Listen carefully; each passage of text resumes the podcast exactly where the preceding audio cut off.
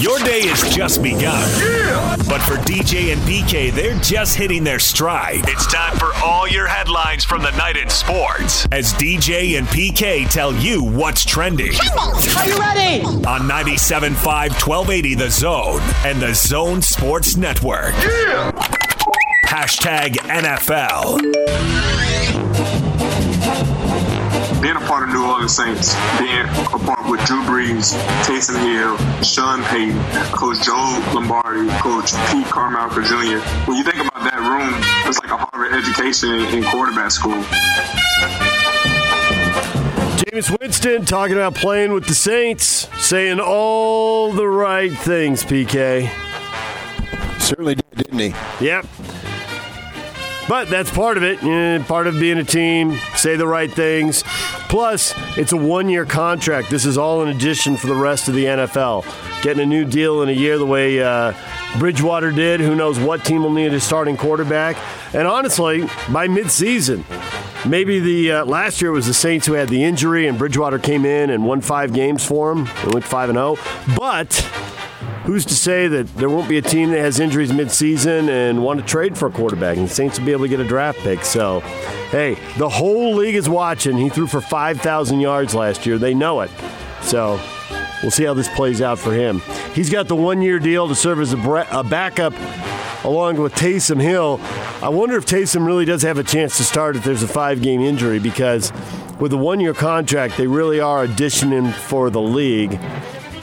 I guess if the Saints are off to a good start, you want to you got to do whatever you can to get to the playoffs and the Super Bowl and all that. So play the best guy. But if they feel like it's about the same, they're going to play the guy who will add value down the line. So interesting to see. There's uh, politics and everything. How will they play out in New Orleans? Well, yeah, I think everybody in the NFL is on a one year contract, though, because these contracts aren't guaranteed. So everyone's playing for everybody at all times. Yeah, even this contract that Taysom signed, two years guaranteed, sixteen million. But gosh, you get deep in the season, then it feels like a one-year deal already. So everybody is on edge in the NFL. Hey, after Tom Brady made headlines last week for entering the wrong house while making a surprise visit to Tampa Bay offensive coordinator Byron Leftwich, multiple teams inquired as if the Brady and or the Bucs had violated the NFL's dead period prior to the virtual offseason program. The league announced they found no such violations after investigating the claims. So, when the whole league used to get mad at the Patriots for getting away with stuff, was it the Patriots or was it Brady? Maybe it's Brady. He can do no wrong. Does seem like he was trying to visit a coach when coaches and players weren't supposed to be in contact. I don't know. What they investigated that made him come up innocent sounded awfully guilty. What do I know? I'm sitting here in the middle of the desert. I'm not in Tampa, but sounded guilty. Yeah, I don't care about that. I care about what happens out on the field. That that stuff off the field, that's for lawyers and, and police and whomever, detectives and NFL security. That's not anything, anything I'm interested in. DJ and PK. Hashtag college football. Well, USC has decided that they are not going to have summer school, so they aren't going to have any students on campus into August. And that gets pretty tricky, PK, if you're somehow going to have the football team working out for four to six to eight weeks, whatever they decide, and you're going to kick the season off on time. This really does seem to jam up the start of the college football season, assuming other schools follow USC's lead. I know that with uh, the crosstown rival there, the Bruins, they're on a quarter system, so they don't have anybody on campus until the uh, third week of September. And they've never had a season delayed, so I'm not sure one has to follow the other. NCAA has called a press conference this morning to share an update on their name, image, and likeness working group proposals that were reportedly presented to the NCAA's Board of Governors. Among the proposals would be allowing student athletes to hire an agent to help career marketing opportunities, so long as that agent does not seek professional sports opportunities for the client during his or her college career. That part could just be understood. Seems like this is past due, past time, uh, past the time that this should have happened finally getting there. I would agree with that. Yeah, pay him. Give him as much money as you possibly get. And now, for it. and now they can because now if you're any of the schools who got in trouble, a lot of that was around shoe apparel stuff. So you just line up a contract. Oh, this guy's worth this much to Nike or Adidas or Under Armour or whoever, and you can slide them all the money. And now stuff that was suddenly illegal is legal, and there's nothing fishy. It may not be well publicized, but whatever booster can pay anybody to do whatever and it seems like now there's a workaround to any rule, and so there's if they announce this, then what any player is getting, it seems like, can be explained away and legitimized in a heartbeat. Fine, go ahead. I'm all for it. Navy coach Ken Niumatalolo has been quarantined in Hawaii during the COVID 19 pandemic. He owns a house in Hawaii, arrived in the islands in March during spring break, and decided to remain there for the past two months while waiting out the stay at home orders. Well, since everything's being done by Zoom, does it matter where he is anyway? No. Yeah. Might as well be in Hawaii. All right. TCU head coach Gary Patterson working with a recording artist on a music album during the COVID 19 pandemic. He refused to divulge many details of the forthcoming album or who he's working with, but he said he's been busy writing music since he was young and never took the time to record his music due to his busy schedule. I hear this news, and all I can think of is him on the BCS selection show. I think they were playing Boise State in a Fiesta Bowl, and he just had the frog in his because he just screamed himself hoarse. And now he's going to be singing. Does it every game? Mm, okay. Did he say? Did he say he was going to be singing, or did he say he was going to be recording music? He's working with a recording artist. He may not sing. Maybe he'll just be sitting back there on the drums. There's part of me that wants Gary Patterson to sing, though. Come on, Gary, well, bump I, it out. I think the obvious question is, what should Kyle and Kalani and Gary be doing? I like it. Because I always thought Kyle, I thought he should just work with your Channel 2 noon guy who does the cooking stuff. I think it'd be a great compliment one to another. Yeah. okay, let's suggest that to him next time he's on. Yak, remember that. We'll forget. Will you forget? I mean, got to do something. Yeah. No, no, no. I've thought about. I've thought this for years. I thought the two of them, like Ron and Mary. Uh-huh. What's the cooking guy's name? Bob and Kyle. What, I don't know his name. Chef Bob. Chef Bob. Yeah. Oh man. All right, DJ and PK. Hashtag NBA it's different for us because you know we were down to 17 games but we were out of the playoffs and it feels like the end of the season for our team. It just does and we don't know anything officially. There's still a chance the league could ask us to come back and play some games but given what we went through this season with all the injuries and the tough record it's been more of the case of we're staying in touch with guys but everybody is just sort of assuming that you know, this is this is kind of it. We're not going to be involved much anymore. That's Steve Kerr, Warriors head coach, and that uh, that makes sense to me. If the if the NBA is going to be able to pull off a July and August playoff in Las Vegas, I get that they would want some regular season games before they started the playoffs, six or eight or ten of them. I can't imagine they're going to have time to play out the whole 82 game season. So just a handful of games. Basically, call them regular season games, but essentially they'd be preseason games.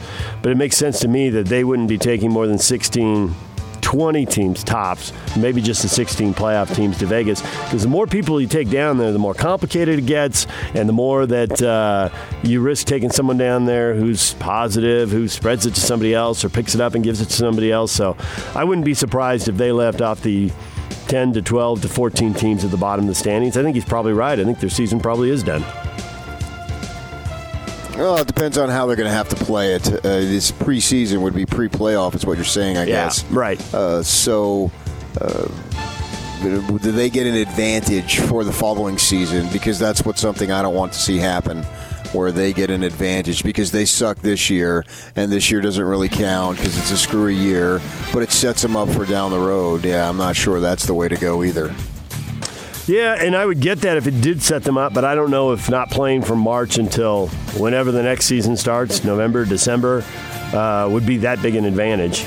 Maybe it would be. Maybe some other team okay, can figure out how that so would. So then those players, as long as none of the Warriors receive any money from it, they don't get paid. Uh, yeah, I don't know how they're going to work out checks the rest of the season. I mean, the fact is that the league does get the bulk of its TV money for its playoff games, and a lot of players who don't play in it do get a share of that money. So I don't know. I think I'm going back to what you said during the NFL. When you get that deep into it, I'll just let the lawyers and the accountants work it out, and whatever they come up with is great. Five star point guard. Daishen Nix decommitted from UCLA. Instead, he plans to sign a contract with the NBA's G League Pathway program as he prepares for the NBA draft in 2021. He joins top prospects Jalen Green and Isaiah Todd in opting to sign with the G League rather than go to college. So a lot of guys are going to want to sample this. We'll see if it works out in the long run. In the long run, maybe they'll lower the draft age to 18. So for some of these elite guys, they'd just be going straight to a team. So well, I like how the G League just sets it up because this is the first kid who's actually signed a letter of intent. The other two hadn't, so they had made no commitment. So, sure, yeah, I'll go to the prom with you unless I can find a better date who's somebody who's a little a little cuter than you, and then, well, sorry, I'm to go. So that's a good, great message to be sending to young people. Hey, you sign this letter of intent, but something else comes along that's better. Screw uh, Mick Cronin. You know, he he now suffers because he could have been recruiting somebody else. Now he doesn't have you, and he doesn't have the somebody else. But you get what you want, and you go against what you said you would do. That's a great, great message for a professional league to send to young guys. I like it a lot. It sucks for the uh, the college coach who who is caught in that bind, but I think college baseball coaches have been complaining about this forever with the draft. They draft, they re- they recruit guys, and they get him signed, but then the guy gets drafted and he hits the road. And you can kind of figure out with the top guys that they're going to be gone all along. But there are some other guys who are kind of on the bubble, and college baseball coaches get jammed up. And now college football coaches are going to be caught holding the bag because what you said could have come That's right out of the mouth of a college baseball coach. Well, yeah, but they, the thing about that is they haven't they know full well going in that that's the rule. They so there's no surprise. As this so as they, the first time now, this is a surprise. Yeah. Yeah, and so Cronin's trying to build a program over there in Westwood, and so he spends all his time and energy into that. And obviously, one basketball kid can make a significant difference yep. as opposed to one baseball kid where you need 30 guys on a team to fulfill your roster to play all your games that you play. I get your point, though. There is some some similarities there, very much so and maybe that's just the way that it's going to be. And as I said yesterday, I, I just don't understand why college basketball sets up its own rules to benefit the professional league. It just makes no sense. And we saw that uh, your guy, Timmy Allen, for Utah, I haven't seen. He didn't send me the rundown, so I haven't seen the list. So I don't know if that's on the list next. But, uh, you know, he put his name in. Uh, I saw it in both newspapers uh, yesterday along with Gach and I guess Thurlskid even put his name in there. It's uh, according to Sorensen wrote it, I think, in the D News. And but they have to take their name out by June third. Why? Well, That's a that's not an NBA rule, right? That, that's a college rule. That that rule makes no sense. That just if they well, draft you and you want to go, go. If they don't, then you come back. Well, I think what they're trying to overcome, although I don't think it completely overcomes it, but maybe it does partially, is what you said about having certainty about who's on the roster and who's not. You got to tell us if you're going or not, because if you're going, then at least they can use, they can try and use the transfer market over the summer to get somebody to replace you. And I don't think that you really can get guys. If let's assume that Timmy Allen and, and Both Gach both decide, I'm turning pro, I'm out, I'm gone, blow a kiss, hit the road. In theory, you could go into the transfer portal and find replacements, but I, I'm just not convinced that most coaches can pull that off. That there are guys that good who want to come to your school. What are the odds? Once in a while, maybe a coach does hit on something like that, but I think most of the times, uh, the coach and the coach staff's left holding the bag anyway. Yeah, well, then Johnny gets his scholarship cut. So it goes back to the coach. Sure, I'll give you a scholarship, just like I just said with the high school player. Uh, yeah, but I found somebody better than you, so you're out the door. so, I mean, that that's essentially, as, as, I understand it, I'm not guaranteed on this, but I think that that's how Barcelo at BYU got eligible because Arizona wasn't going to give him a scholarship anymore. So the NCAA allowed him to be eligible immediately and not have to sit out because he didn't have a scholarship. So basically, they took the scholarship away. So either way, it's going to be dirty and slimy because they're going to figure out ways to whatever's in the, my best benefit is what I'm going to do. DJ and PK. Hashtag Major League Baseball. There's a report in USA Today that Major League Baseball officials have become cautiously optimistic that this week the season will start in late June, no later than July 2nd, playing at least 100 regular season games, according to three executives with knowledge of the talks. So, not two sources, three. And on top of that, Major League Baseball is considering a three division 10 team plan in which teams play only within their division. That's a concept gaining support among owners and executives. It would abolish the traditional American and National Leagues and realign the divisions based on geography. Teams would play games in their home stadiums. So that would be uh, not what I expected.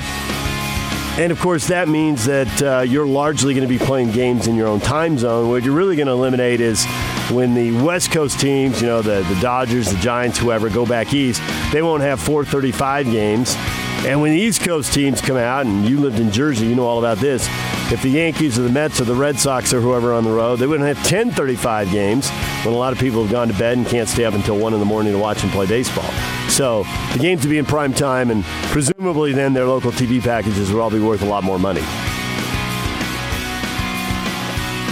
Yeah, I follow your point there. I think that it's important in this situation to be as creative as you possibly can to whatever is set up for the best possible situation under this funky, uh, I don't know, rules, but situations in which we live in. So I think that as I read that yesterday, it seems to me that, which should be the case, that these pro leagues and MLB uh, being right there, and we've got the other ones uh, doing their thing too, that they're doing everything possible to figure out a way to play in whatever uh, form that might be.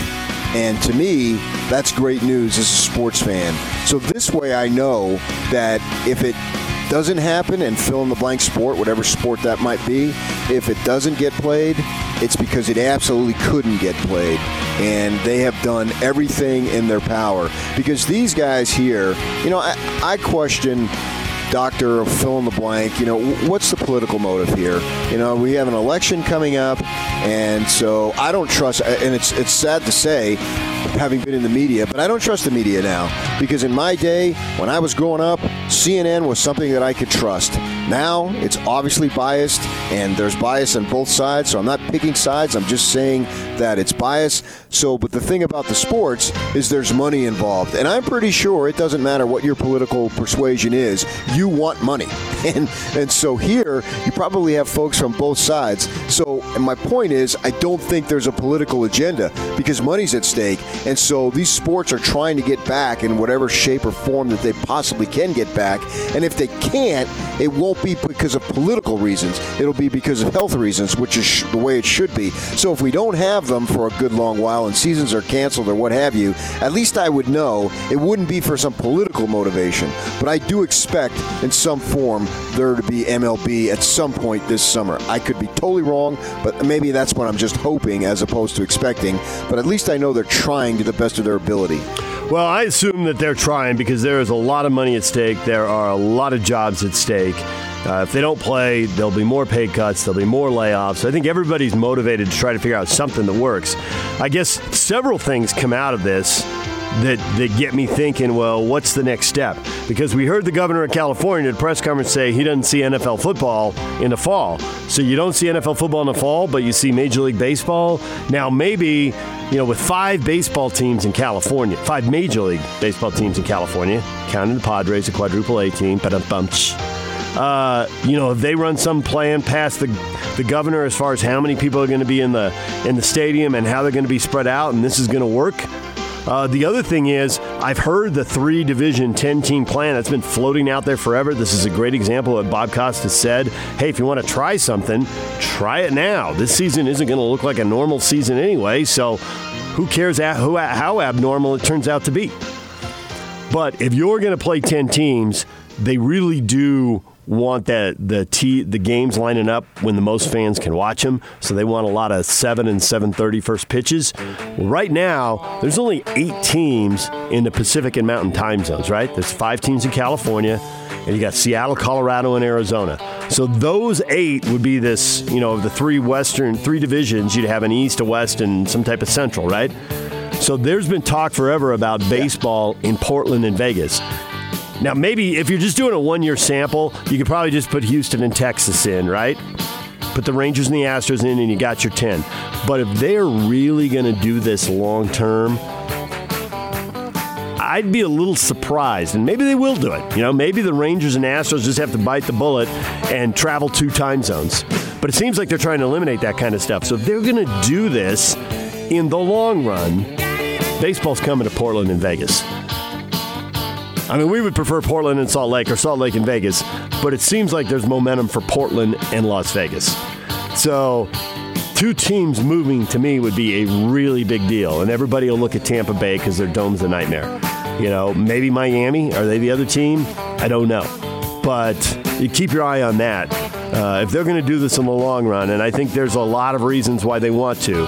Tradition is the reason not to do it because it wrecks the American League and the National League. But to your point about making money, PK, eh, that's those local TV deals could be worth a lot more money. Think what the Dodgers or Yankees could get if they're playing all their games at seven o'clock instead of playing at 4:30 and 10:30. You know that, that's a lot of cash on the table right there. Top of the wire, brought to you by excuse me, what is trending brought to you by Shamrock Plumbing. Receive a free reverse osmosis system with the purchase of any water softener at Shamrock Plumbing. 801 295 1690. That's Shamrock Plumbing. Coming up, Brian Howell, Colorado Buffaloes beat writer for the Buff Zone and the Boulder Daily Camera. We'll talk with him at 8.30, and Christian Caple covers the Washington Huskies for The Athletic. Our spring football tour. Stay with us. That's on the way on 97.5 and 1280 The Zone. Show. Craig Bolerjack. Steve Kerr said that he and the Warriors are moving into off-season mode. In fact, they even had season-ending interviews. Gordon and I were talking about that. That actually makes some sense because Golden State is not going to the playoffs. Maybe they've been tipped that if they were going to pick up this season, it would be in playoff mode. So that would mean maybe he knows something that isn't known publicly. It makes sense. But yeah, sooner or later, right, guys, you have to move forward in some way. And I, I would think if you know you're not going to be a part of the postseason, then go ahead and look forward to the draft and hopefully what's ahead. And hopefully it's not that far down the road, but you never know. The Big Show, weekdays from 2 to 7 on 97.5 1280 The Zone and The Zone Sports Network. Hot Takes or Toast is brought to you by Master Electrical Services. Master Electrical is always open during this challenging time. Call Master Electrical at 801 543 2222 for upfront pricing, and your satisfaction is guaranteed. Master Electrical will light up your day. Question of the morning What do you think of the NCAA allowing uh, the kids to make cash off their likeness?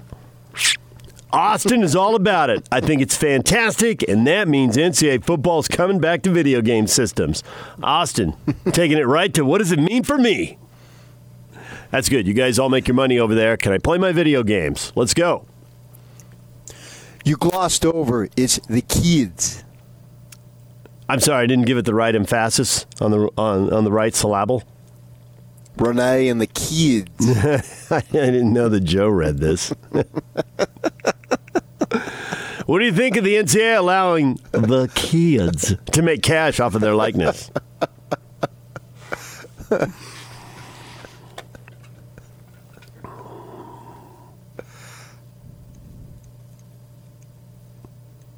Austin says they could charge $100 for NCAA 14 and people would pay it. Oh, he says, I'm lucky I, ha- I still have NCAA 14. I guess it'd be NCAA 2020, NCAA 2021, right? Yeah. Uh, that was the last year they made the game. And now they can update the rosters annually. Austin's all about it. He already sees a path forward. Austin's my kind of guy because I do the exact same thing he does. Lucrative. Okay, so who would have to pay the kids in that situation? The makers and owners and distributors of the video games? Because we see in a situation where you sell t shirts or jerseys and it's obvious who is going to pay them, or if you come down and uh, do an advertisement for a car dealer and all that type of stuff. But in this video game world, how is that going to work? Interesting. Will the NCAA try to route it through them and take a cut? And be the middleman and get a percentage because then you put it on the books and then you've got to uh, do you have to start worrying about title ix although i've heard lots of stuff about how they worry about title ix these days uh, or do they just hey it just goes straight through and they tell the players to have agents and it's it's off the school books you know and, and the school isn't getting a cut as the as the middleman I don't know how. I don't know the answer to that. We'd have to. We'd have to ask some athletic directors or some agents how that. That's what I would out. prefer. What I, don't want Title IX to get involved because then the then never put it on the school books. Athletes, yeah, never male, put it. male athletes are going to get screwed if the, once Title IX gets involved because of the sheer number of football. Your sport is in jeopardy. It's just the way it is. Whether you like Title IX or whether you don't like Title IX, that's not the point.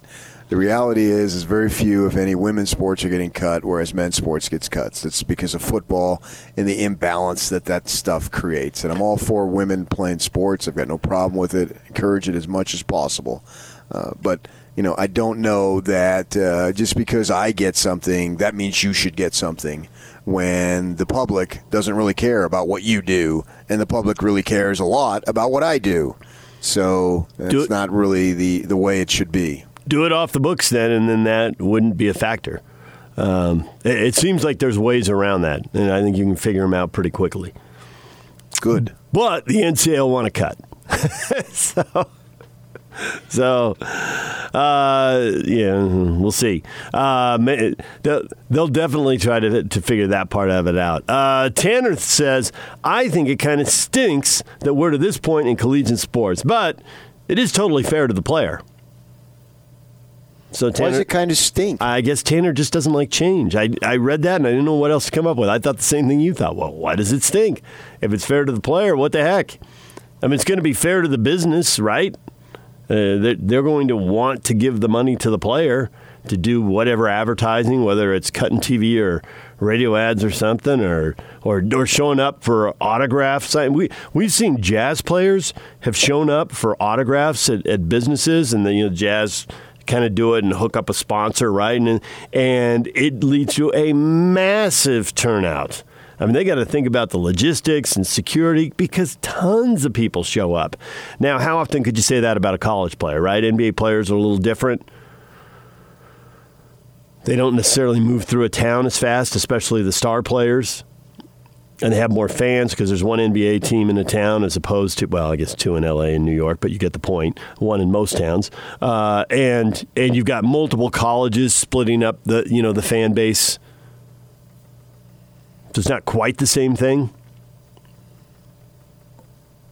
No, it's not. Yeah, I understand your point. I do think that uh, I would hope that somehow maybe the maybe they leave it to the institution level to set up some type of educational platform in this because these kids they already have hanger honors and we've seen it in basketball with uh, the AAU folks and the posses and all this stuff that latch themselves on to kids who are identified pretty much at 14 and 15, whether you're going to be a professional ball player or not, whether you can make the NBA. Mm-hmm. Not it doesn't hold true all the time, but you know, Sports Illustrated was doing a story on Pace Mannion's kid when the kid was like 14 or 15 years old, if I remember, a few years back. So it was obvious he was identified as a potential future NBA player, and it looked like they're going to be right. And we've seen Bryce Harper and obviously LeBron, and those are extreme cases. But there's lesser cases there. Whether they make it or not, I don't know. But the point is, they get a lot of people that then want to be in their circle because that kid can provide them with money. And so now you'd have that opportunity here where fill in the blank player comes to your school with such preceded by such fame, particularly if he plays quarterback and my gosh, the Elite 11 ranking thing, which seems like 150 guys got the Elite 11 ranking. I don't know how that works, but it seems like it's way more than 11 guys. Yeah, it is. Uh, with these camps, and they're already it's it's already a moneymaker to begin with before they even get there. And so then you start giving them a cut, and how many hanger honors do they get? And do they have the maturity and the education and the prospects. There, there was a a a, a, um, a female that was hanging around U of U basketball, and the joke was, well, who's going to have uh, her baby? You know, whose baby is she going to have? Well, eventually, it happened, and she went through players as I was told the story. And I, I, I saw the person, and it happened. And uh, so, how's that going to be? Because then that you got that set up. And we see that at the professional ranks if you go to any of these games. And certainly when I was going to Laker games down in the Forum, I mean, my goodness, they were lining up. and, you know, there's a uh, thing on DeAndre Hopkins in Sports Illustrated. I read it yesterday uh, about uh, him. You know, he's a receiver now. Got traded from Houston to to uh, the Cardinals. You know, he's got three children through three different women. Now he can afford it and all that stuff. That's great. Uh, but for those who can't, and because you're not making that kind of money, I wouldn't think. You know, all the traps that go into receiving money I would hope there'd be some way to educate these young people to be aware of all these things because you're going to give them money, and that sounds great. That's awesome. Give them money, but doesn't come without a price. I mean, everything has a price. And you have to be aware of these things. And so I would hope there'd be some type of thing, some format to set up so we give them X amount of money where we think we're solving or helping a problem, whatever that problem might be, if it's financial. But in the process, we could be creating 10 other problems that maybe we didn't anticipate if we give this player fill in the blank this X amount of money. You see what I'm saying there? So I, I, it makes me a little nervous. That doesn't mean that I don't think they should get it because I do, but I'm just concerned about other issues that could develop once the player has the money. What you're referring to is a syndrome that has a name. This is a real thing. It's happened a million times. You're referring to the law of unintended consequences. Something will happen and you will fix one problem, but that doesn't mean that there are no more problems. It just creates other issues in other places. Uh, and there are too many scenarios for, our, for us to list about the way that youth sports is a business and kids are a product. Okay, so just one way, you're right. Uh, you know, NBA players, NFL players, Major League Baseball players, they go through these um, rookie type seminars and they have a lot of stuff laid out for them. You know, traps, what's gone wrong. And they can use the careers of other players. And it's women, it's drugs, it's fame, it's whatever. There's a, there's a gazillion traps. Uh, and so for the high end college players, I think all those issues have to be addressed. Now, some of them, and, and somebody just did a story, and maybe you remember who it was, PK. Somebody just did a story, and I think it was during the you know downtime with no games uh, with coronavirus about um, how Kyle Whittingham has a program and he puts players through a bunch of life skills stuff. And maybe it was a player who's leaving for the draft who was talking about it. And and they go into everything, right? Um, how do you how do you balance a checkbook, right? How do you keep track of your money in a bank account? How do you um, uh, get insurance? Uh, what? How does insurance work? Why would you need it? Uh, I mean, there's just all kinds of life skills these guys get, and so, and I assume that Kyle's not the only one doing it. And if somebody's coaching tree spreads out, I assume that similar programs would go to other schools. So this stuff's just going to have to get beefed up even more because football players are already high profile, and they're about to be a lot more high profile because if this thing, if this is what we think it is, and it gets announced how we think it's going to get announced, uh, you know, there these people are going to be doing ads and they're going to be put up on websites. Uh, they're going to be on digital media. They're going to be on traditional TV. They're going to be all over the place. They're going to be on billboards. You know, they're going to be all over the place. And the more famous and rich you make somebody, then the more there are going to be people thinking, how do I separate that person from their money? Yeah, exactly. Yeah.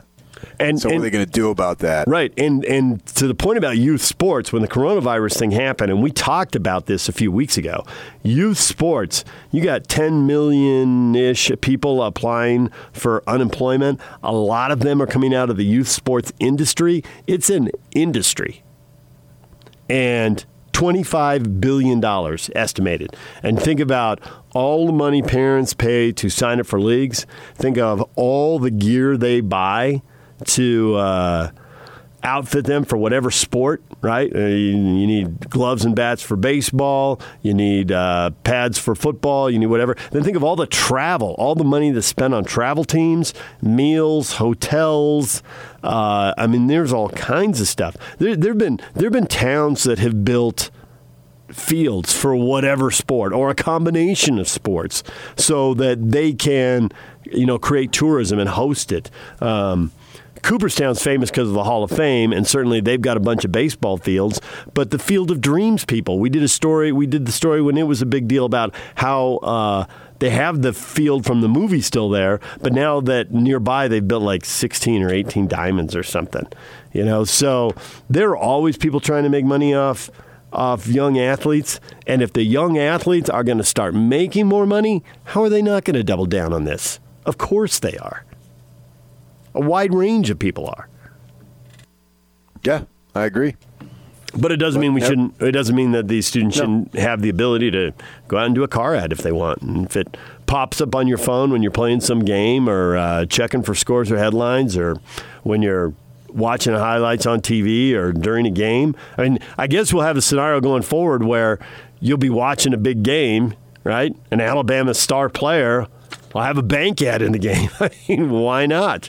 If it's a big enough star, Tua got to be a pretty big star there at the end. Why wouldn't some company have it?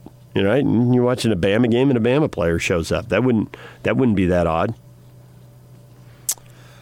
It wouldn't be no, because it's it's an, it's the logical next step in the progression of what we're having here, in the idea of giving the player more freedom, more access, more of a cut you know, I think that's the essence of it. Uh, does it water it down and what's its extreme, uh, most uh, innocent purpose was supposed to be? Yeah, I suppose. But if you're on the inside to any degree, you realize that has been obliterated a million times over.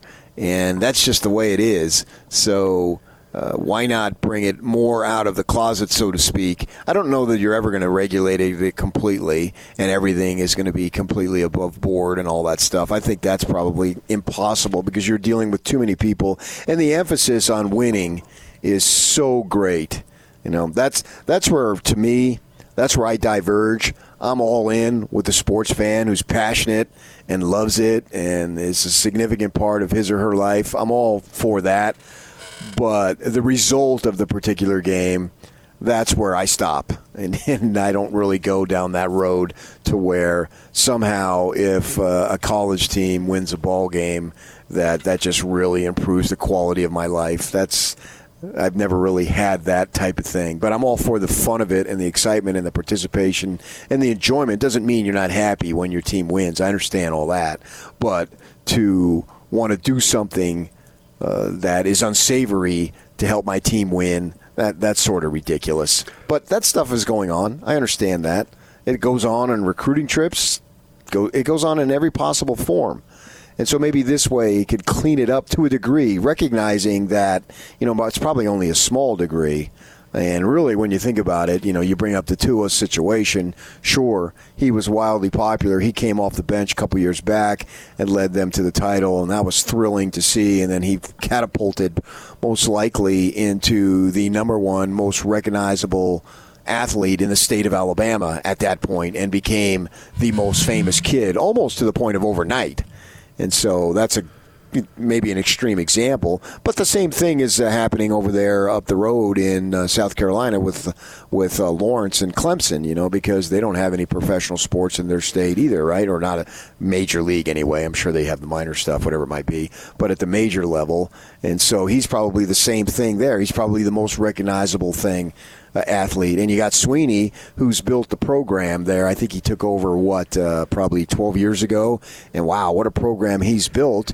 And he's been compensated for building that incredible pro- program. And these kids, they're receiving all sorts of benefits in terms of the facilities that are being built and have been built because we've seen that with what Clemson has. And that's great but uh, you know a slide or a hot tub in your locker or whatever it might be it's not really putting money in your pocket and so if you can find a way to do that and they can benefit financially because of so much that they bring into it i am 100% all for it Yeah, I can totally see some airline would could have offered, uh, could have had Tua do a spot for, uh, you know, bargain rates or whatever airfare to Hawaii. Right? He's from Hawaii. It's a famous story, and there's a, there's a million businesses that'll be capitalizing trying to align themselves with these athletes. Certainly in football and men's basketball.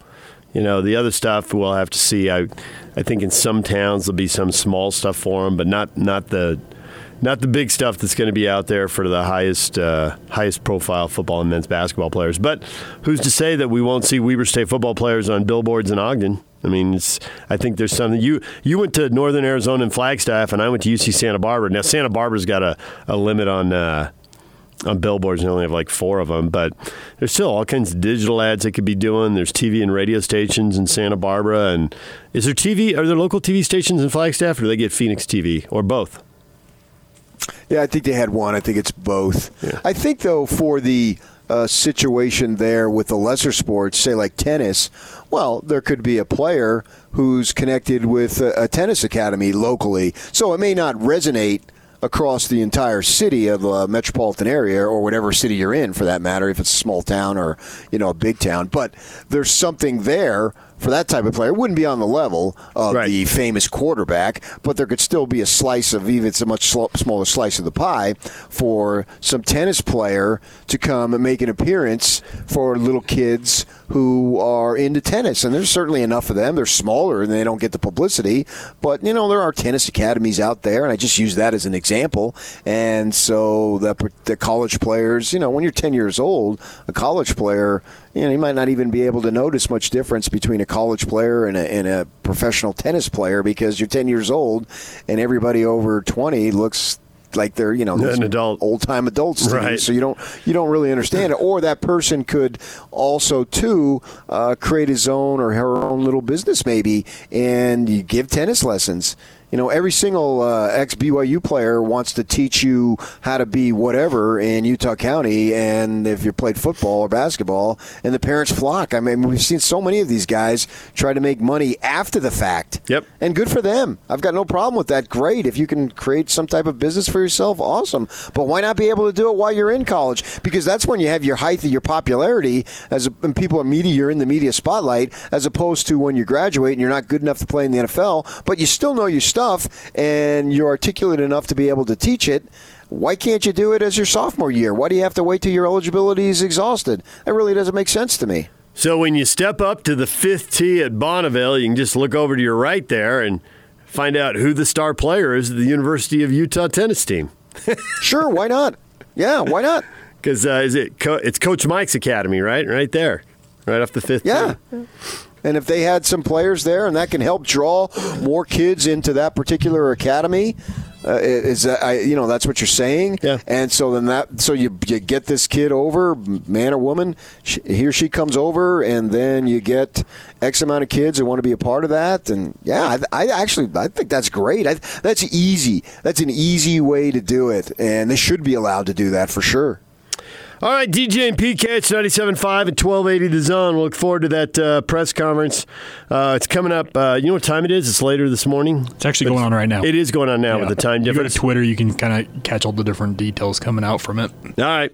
DJ and PK, what you watching? Coming up next, Brian Howell, Colorado Buffaloes beat writer, our spring football tour. We'll talk with him about all the changes in Colorado and how things are working out there. And then Christian Caple covers the Washington Huskies for the Athletic. He's here at 9 o'clock on 97.5 and 1280 The Zone. Now let's get this party started. This is Hans Olsen and Scotty G on the Zone Sports Network. I am so sick and tired of seeing social media make this run that Aaron Rodgers isn't going to handle this like a professional and he's going to mistreat Jordan Love. And this is a mess that they've caused. And this is a wasted pick. No, no, no. They felt like Jordan Love was the quarterback of the future. They felt like it was worth the first round gamble. And I agree with them. And I think it's going to be handled well. Everybody wants to think a locker room is all warm and fuzzy, but it's not for him to go out there and say, okay, let's get you up to speed and let's do this and this and this. And so, are you going to go out of your way to help develop this guy to take your job? Probably not. I wouldn't. It's up to Jordan Love to get himself ready to play. It's up to the coaches to develop Jordan Love. It's not Aaron Rodgers' job. Hans and Scotty G, weekdays from 10 to 2 on 97.5, 1280 The Zone and the Zone Sports Network. You know, I know that there aren't games on and we're all looking at some way to fill that time. And I was channel surfing last night, seeing what I could drop in on what documentaries, old games were out there. But PK, when I was flipping through the channels, and I stopped on E ESPN2. I realized this morning I wasn't going to talk about what I did watch. I was going to talk about what there's no chance I'm ever watching. E ESPN2 was replaying the fourth to the seventh rounds of the NFL draft. No, no, no. I will never be bored enough to rewatch a draft. There's just no chance. I mean, I've got I got to draw a line at some point, and I'm definitely drawing it there. Keep moving. Replaying the NFL draft, I was like, come on, you guys, you're going to have to have a Zoom meeting and come up with a better idea, ESPN. You got access to a gazillion shows. Replaying the NFL draft? No. The fourth to the seventh rounds? Come on. Which year, though? This year. It was this year's Oh. draft. See, if it would have been 2017, I think I would have been in. Why? Oh man, are you kidding me? The fourth or seventh rounds out of 17, you should go, you should go. I'm not going to tell you. You just go back and see, and then I think after you spend the five hours watching it, you'll agree with me. Actually, it would be a little longer than that because it would be three rounds. So you know, the six seven hours. I, th- I think you'd agree with me. So make that your assignment. So the other thing I did was a uh, Zoom call with uh, family members uh, that I had not seen in a long time: nieces, nephews, cousins, aunts, and uncles. Uh, that was pretty fun. There, I, I'd have to add it up, but I think there were more than twenty of us. I'm pretty sure there were more than 20 of us on the call. Uh, it got a little confusing at time. I think I got a headache at some point as everyone started talking and going on. But uh, that that was pretty fun, and it was inspired. I thought, okay, Scotty set up a Zoom call for us on Friday night just for the radio station staff, and there was enough fun stuff, you know, catching up. And I I had not seen your new dog and you, you know, basically going all Will Will Ferrell hollering upstairs at your wife. It was total canned comedy, sketch comedy at the Kinahan household. Hey, Ma, meatloaf. That was pretty funny. So I decided, all right. So now I'm going to have to get the other side of the family together and do a Zoom call here in another week or two. I'm going to have to, uh, I'm going to have to gear up. I just can't sit here and watch draft reruns and blow off family. That doesn't seem right. Now, correct me if I'm wrong, guys, but this segment was created on the premise of what did you watch last night, not Correct. what did you do last night. Correct. Right, but I watch. It's still screen time, PK. This is the 21st century. You got to move forward. I just don't watch ABC, NBC, and CBS like it's 1970 or 80, So- whatever. You watch Zoom? Screen time. Screen time. Yeah, that was my screen time. Uh, You watch TV on your computer, not just on your TV, I, I right? think we're, we're, we're going to need a ruling on that because I think that's nebulous. I think you're crossing the line. The whole segment's nebulous. Well, this is nebulouser. That's true. It is. I, I'll actually just plead guilty. We don't need a ruling. It is nebulous, sir. Okay. What'd you watch? Actually, I had a good time last night. It was one of the better nights Yeah. in this entire process. I watched a little bit of Serena. They were doing the undefeated, and they, they've got an agenda, obviously. And my man Common was interviewing her, and he kept trying to push the uh, the uh, role model black athlete thing, but that's their whole premise. So I didn't have any problem with that. So I watched a little bit of that, and then I flicked over to NBA TV, and uh, they actually had a really good interview. Ernie Johnson was doing with Dirk Nowitzki, and you know, obviously they weren't in the same room, so, but uh, wherever Dirk was, I assume he was in Dallas, and he was just talking about things, and it was it was not an old one. It, I mean, they I don't know when they taped it, but they taped it during this time of what we're going through right now and so he could speak to what was happening in his life. And the thing I took away from that was that, and he played a long time, and he's very, very content in where his life is now because he played, he won a title, and he played a long time. He played in one city. He really had a storybook career when you think about it. And he's one of the few guys that you could say he's Mr. Maverick. You know, in, in a town, in a state that is so football dominated, obviously, uh, Dirk has risen above that, and he's recognized. It's not the same as being Troy Aikman or whomever it might be, Staubach or you know, for the Cowboys, obviously. But for his sport at the NBA level, he is Mr. Maverick. And that's really cool for him having that opportunity to do what he did, coming over from Germany, a foreign guy no less, obviously, and creating just a, as I say, a storybook career and he's just sitting there joking, carrying on. He was humble because Ernie's trying to put him up there with some of the you know the all-time greats, and he's an all-time great himself, no question. But you know, just like whoa, let's uh, you know halt the stop, pump the brakes on that type of stuff. You know? Who did he? That's- Who, who are they comparing him to, and who did he not want to be compared to? Well, just to everybody, You- you- the the greatest of the greats. Who, who are in that? You know, Larry Bird. Uh, oh, really? I was trying. To, they've tried to put him on the. Carl uh, Malone, Charles Barkley. uh, You know, Uh, but see, I think that those comparisons could be legit. I could see know, those. but yeah. but that's the, my my point is that he was humble about it. He's like, well, of course, he was of course I I should be. I'm the greatest, you know. And it just the the whole rather than the the words that were coming out of his mouth, it's just this whole contentment of where he is in life is what I took from it. No matter what he was talking about. And it was a really cool interview, and I enjoyed watching it. I hadn't seen it, but it was obviously it was. I don't know if that was the first time they showed it or it's been replayed or what have you. But it's the first time I saw it, and I really enjoyed watching it. And then after that, I stayed with it. They did a thing called "What If," and I wa- and they had a few of them, and I watched two of them, and they were it really stretched it because they had remember that Robert Horry shot. Uh, Vlade tips the ball back, uh, and he makes the three. Well, if that ball isn't tipped and Horry doesn't make that shot, the Kings go up three one. Going back to Sacramento in that situation. Obviously, they would have only needed one game, and the Lakers would have needed three, right? We understand that. Well, they extrapolated if that play doesn't happen and Vlade doesn't tap the ball out to Horry, who happens to be standing alone at the three point line, makes the shot, and they win the ball game by one that the Kings not only win that series, but then they probably win that finals because that was the year the Lakers just ran roughshod over the Nets. But they extrapolate, they probably win the next year too. Oh, so your on. Sacramento Kings are two-time NBA champions. they go back to back. yes, yes, Uh, I don't know about that. No, I know, but that was the premise. What if? I'm totally with you on they would have won the championship. If they I remember watching that game thinking if they go up 3-1 and there are a lot of teams that have come back from 3-1 to win. I mean there's a list of them, but the list gets way shorter. There are only two or three teams I think that have come back from 3-1 when they had to play two games on the road.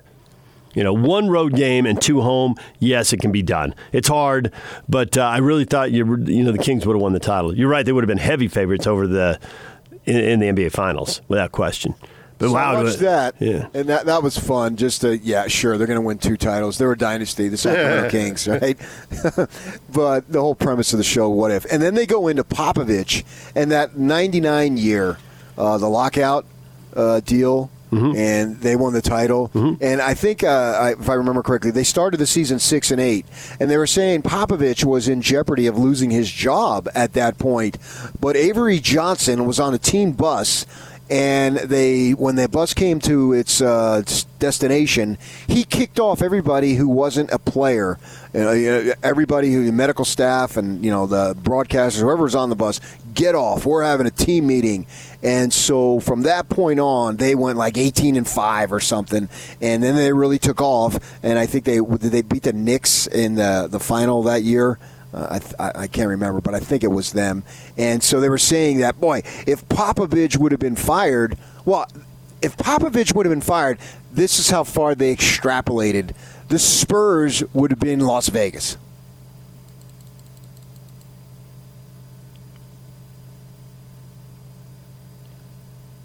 Wait a minute. The Spurs would have they would have moved to Vegas.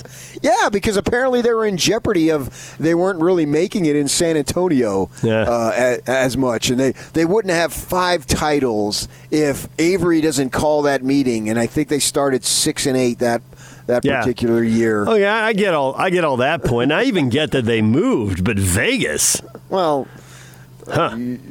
Why? Interesting. Ve- Vegas is the hot destination all of a sudden. It wasn't well, back then. Well, right, but back then I think they would have ended up somewhere like you know Louisville, basketball hotbed, had an ABA team, immediate rival with the Pacers. Maybe they said. I think they might have even said Louisville. That's a good call by you. I think they might even have said Yeah. that. Now that I'm recalling it, but you know they wouldn't have had the dynasty, and then all these other coaches, Brown, Budenholzer, two Browns actually, Mike Brown, and uh, all these other guys. Quin Snyder.